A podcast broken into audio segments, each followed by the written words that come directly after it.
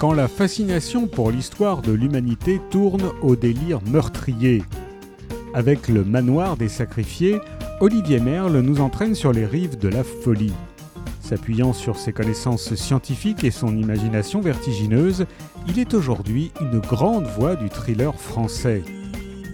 Un crâne de Néandertal posé sur un meuble, un homme prosterné devant lui comme s'il priait, son front est fracturé, un de ses yeux arraché.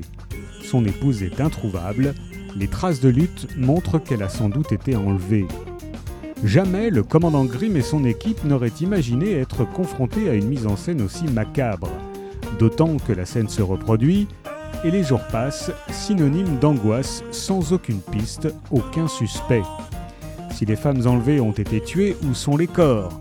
Si elles sont vivantes, où sont-elles retenues? Grimm, déjà empêtré dans ses problèmes personnels, le sait, si son enquête continue à piétiner, un autre homme sera massacré et une autre femme disparaîtra.